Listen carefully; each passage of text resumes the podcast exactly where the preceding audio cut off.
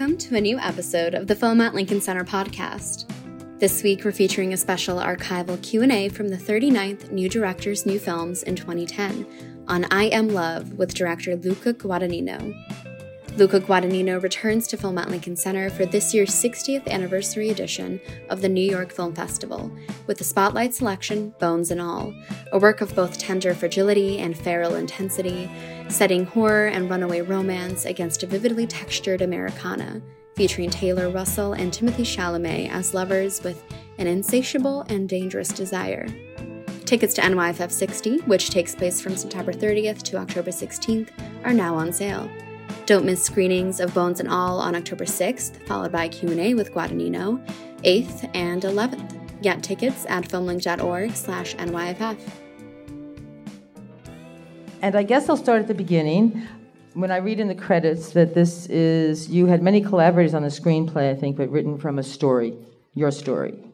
Can you talk about sort of the process from the story that you either wrote or created and through the whole writing process of the screenplay into getting the film made? I mean, was there a long period of time or was, was the story sort of in your head as you were writing the screenplay? Can you talk about that?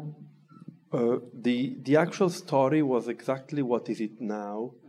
Uh, when I wrote it in the first place, I would say in 2002. Um, the story came out of uh, many different uh, influences. Sorry, sorry. Okay, we'll keep them close to our lips. Sorry. And um, it came out uh, from a, a, short film I did with Tilda Swinton called The Love Factory, which uh, is a portrait of Tilda in which she, she has a conversation with me about her vision of love. And uh, also, uh, it was a sort of uh, mm, uh, it was my uh, effort in trying to do my personal version of the Buddenbrook. Uh, I know this is extremely pretentious to say, um, but I go ahead. Okay. And uh, but and afterwards, I, I, I started to wrote the, I wrote the script with three different writers, separated to each other, and uh, you usually do that. Use so many writers. That's interesting that there was a long, a lot of collaborating. The first draft we wrote, actually the first three drafts we wrote, I wrote it with Barbara Alberti, the glorious screenwriter of The Night Porter. And um, it was a bit too literate for me. It was too extensive. And I had to undersize it in a way to make it much more practical about people who work. That was what I wanted to, to do, to have a very matter of fact uh, kind of uh, mm, life for the characters. And I approached another writer which um, mm, tried to simplify the work of Barbara. And then the third writer is my editor, a very dear friend of mine, who I uh, worked with a few months before starting prepping the movie to really try to give the pace at the movie before shooting it.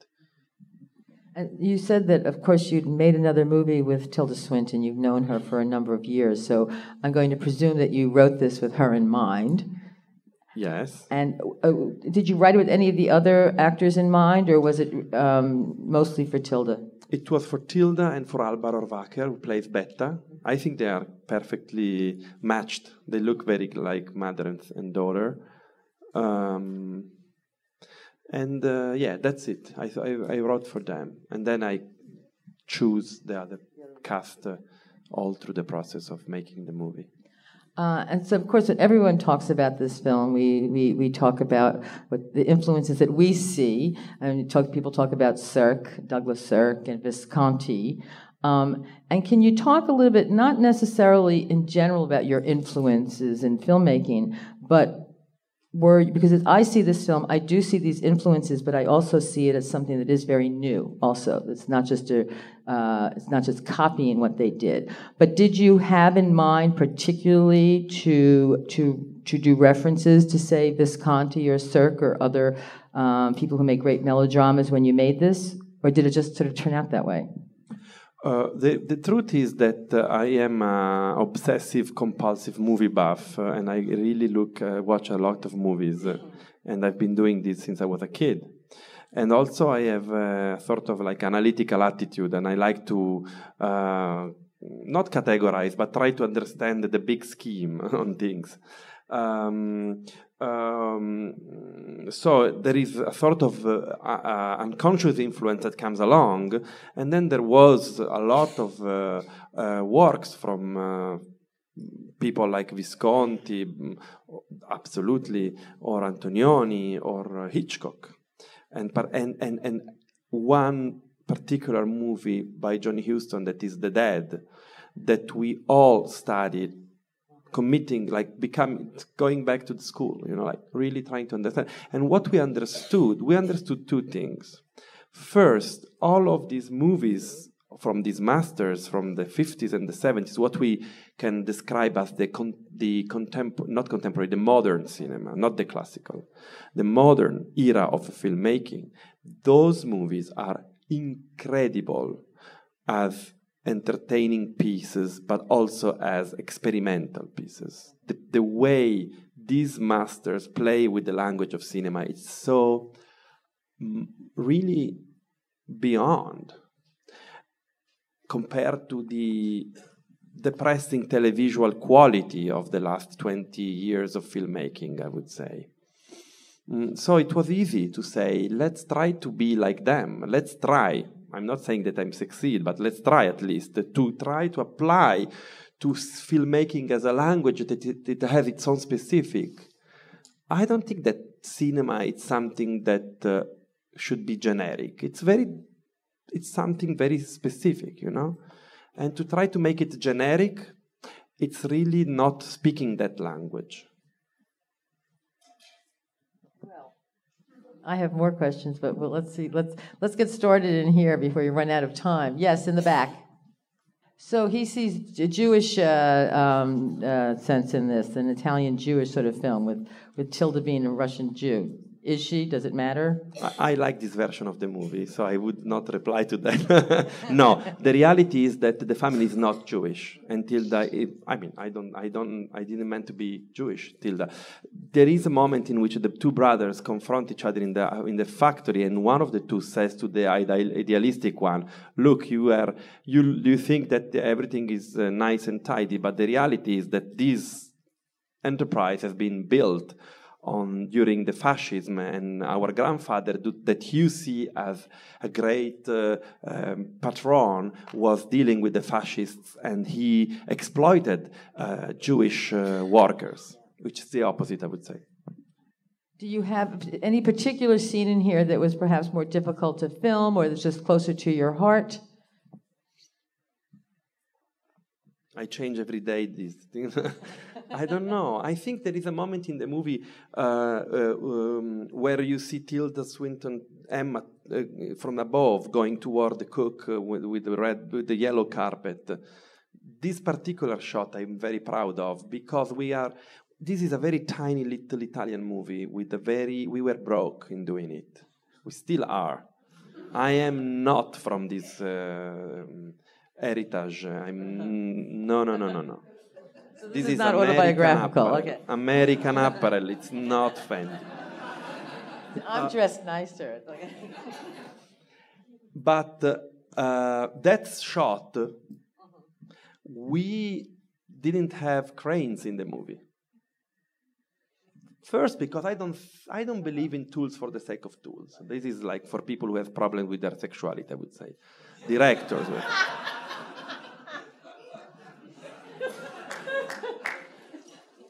so and in that moment probably I had a problem. I said I have to go high. so I said to my um, uh, key grip, I said Massimo, great guy. I said Massimo, I need to do this, but how do we do it? And he said, Can you give me an hour? In a very tight scheduled movie, an hour is a long time. So I had to say, uh, okay. And he built with woods a, a, a ladder to put the camera above that was great. And we shot all the people going toward the, from room, one room to the other, staging this passage. But we ended up using only that moment till the turning and going to there. And I think this very, this is a very strong moment that expresses much more than any close-up you can do in that moment of this really turning point of the character toward uh, a new life, probably. Now, so you say that this was created as, as you were there because I, I, I wanted to ask you I mean, this is the compositions of these shots are just so incredible and, and, and a lot of formalism I, I see in some of them. Did you, um, you know, storyboard this in advance or did, was there a lot of, as you were making the film, as you were shooting it, getting shots, ideas in your head and then going from there? It's the two things. I, I, I, I, I do a lot of storyboards. I like extensive use of that, uh, and then I throw it in the in the in the bin because that gives confidence uh, to really, uh, as uh, Jean Renoir said, to leave the door open to reality in the set. This is key for any filmmakers, I would say. Otherwise, you make very cold movies, you know, like staged movies. But the storyboard thing is important because you you you try to overcome the um, banality of your work, you know, because usually we are so much passive to images, to these uh, um, mm, like really, really aggression of images that we are s- submitted by. You know, like we go everywhere we go. It's I mean, you in New York particularly with all this screen everywhere, but all of us like hidden by this. And so it's like, as a director, I feel that the first, I mean, everything I think as a director, I mean, when I read a script that I, somebody gives to me, my film of that script when I read it for the first time is the most shallow and banal. It's so bad. You know, it's like every other movies because you have to go beyond that. You have to really, so to do a storyboard, it's a way of discipline, you know, like to try to really, really not go into the, into the uh, lazy direction. And then when you are exploring all the possibilities, you choose the right one. And usually this moment is really in the set. Uh, this is a question about the John Adams music. Um, uh, it looks as the whole thing was truly scored, although there were pieces from Nixon in, in China. Uh, can you talk about the music and, and working? He did he did this the score for this, or all the music that's placed in. The music and the house, they, in a way, existed before I ever met these two elements. The way I describe the house in the script, uh, it's exactly the way you see the house in the reality. And I found when I found this place called Villa Necchi Campiglio, and the family is called Recchi, but before that, uh, it's a nice coincidence. I was completely, oh my God, over, uh, overwhelmed by this um, uh, match. And when I got, I got, I got five years ago a present from a great, uh, a great mentor of mine, the late uh, Gareth Wigan, who passed away, passed out a few months ago, a couple of months ago. And um, I got this CD from John Adams, Naive and Sentimental Music. And I put the CD, it was my birthday. I remember I was in Madrid and I put this, and I was already working on I Am Love, the script, and I heard this music and I said, Oh my God, this is what I never heard, but this is what, what I really look, look, was looking for. I don't feel comfortable in working with uh, composers of soundtrack uh, because uh, mm, it's a process too short for me. I don't understand how you can make a, a soundtrack in two, two, three weeks uh, when you have uh, musicians who work for years into a composition. And also, I don't like the idea that a composer arrives after the director, you know? He right. composes after. It's sort of sort, there is sort of imposition of a personality over the movie that I don't think it's right for the movie. Um, and not because I want to control every aspect, but because the movie has a sort of um, uh, uh, necessity of independence from the will of any, any of anyone else than the movie itself. I don't know if I expressed myself clearly, but sorry. Uh, and when I, re- when I heard John Adams, I became obsessed and I started to study John Adams. I bought all the CDs I could.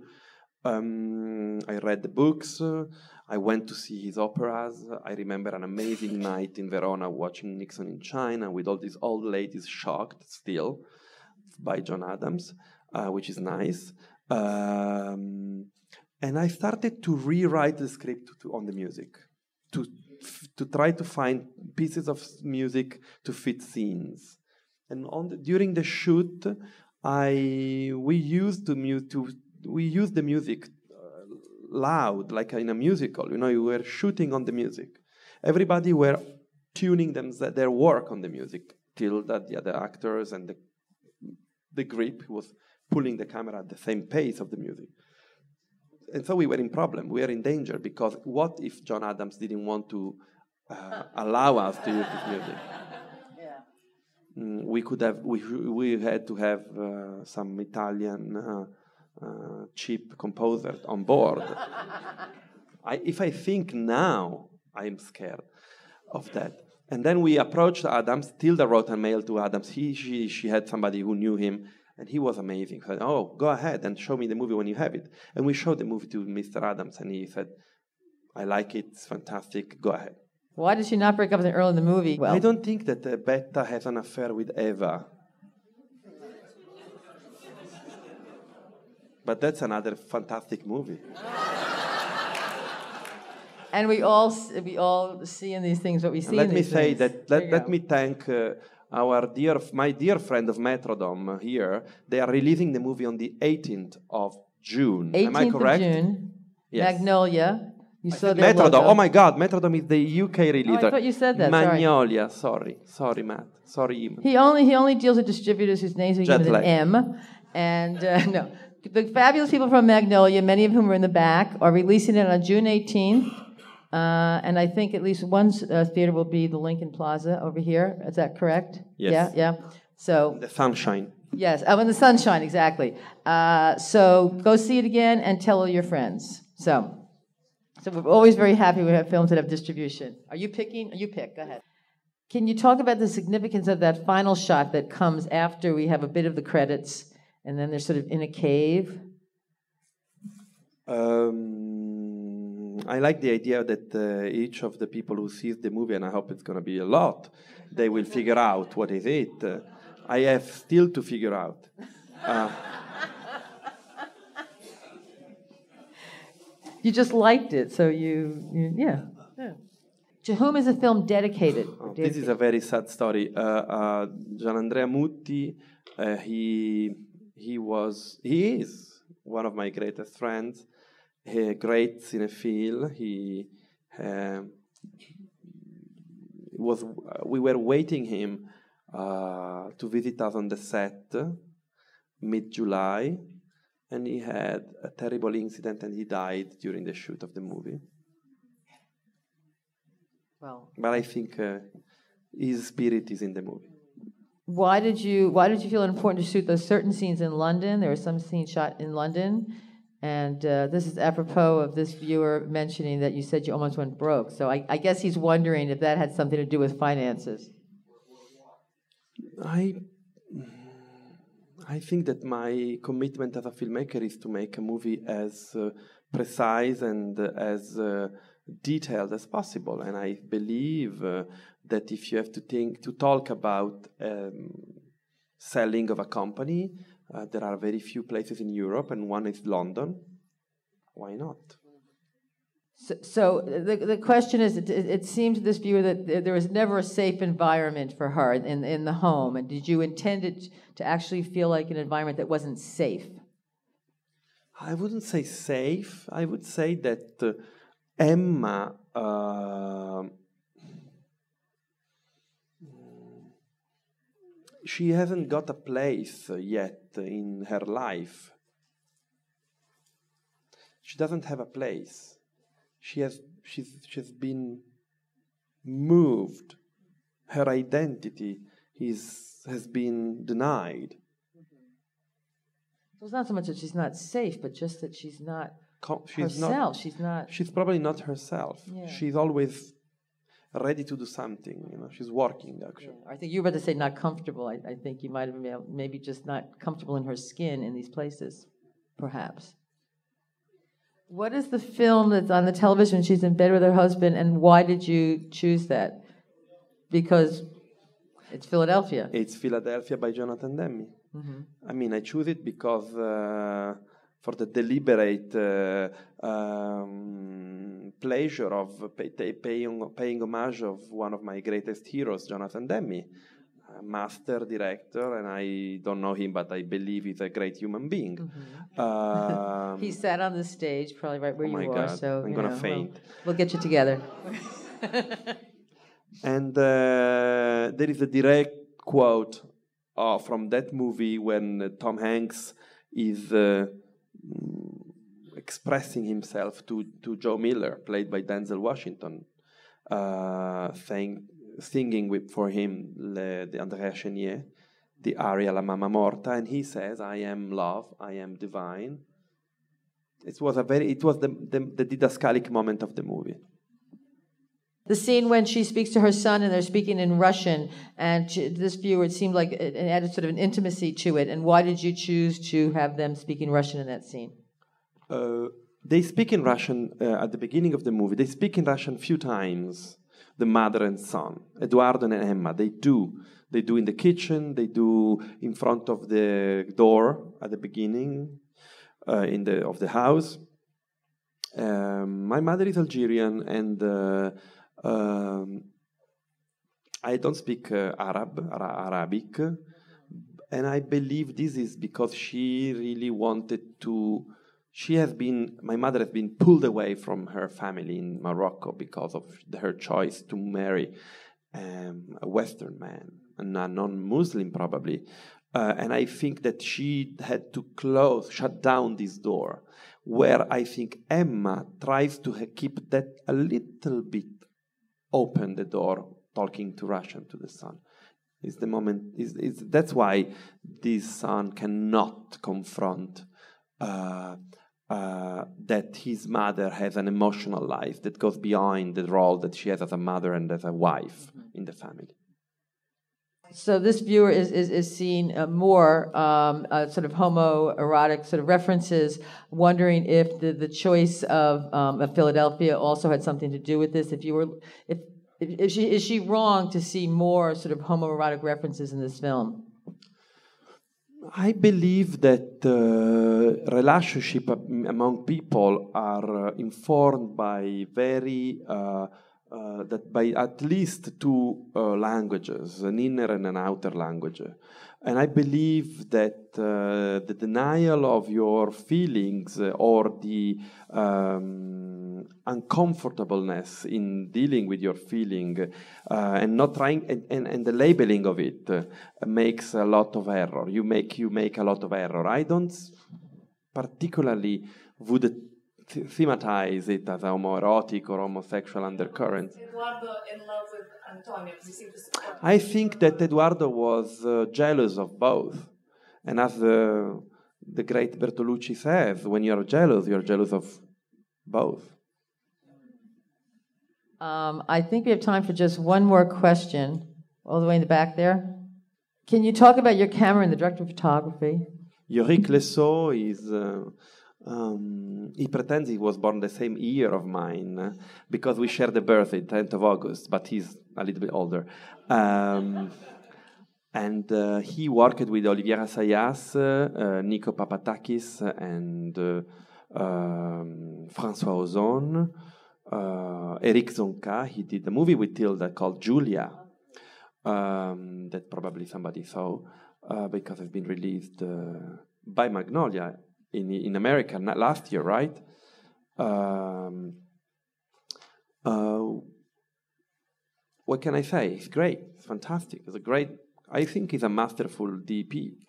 Uh, so far, it's the most uh, exciting and compelling and uh, uh, rewarding collaboration I had with a DP.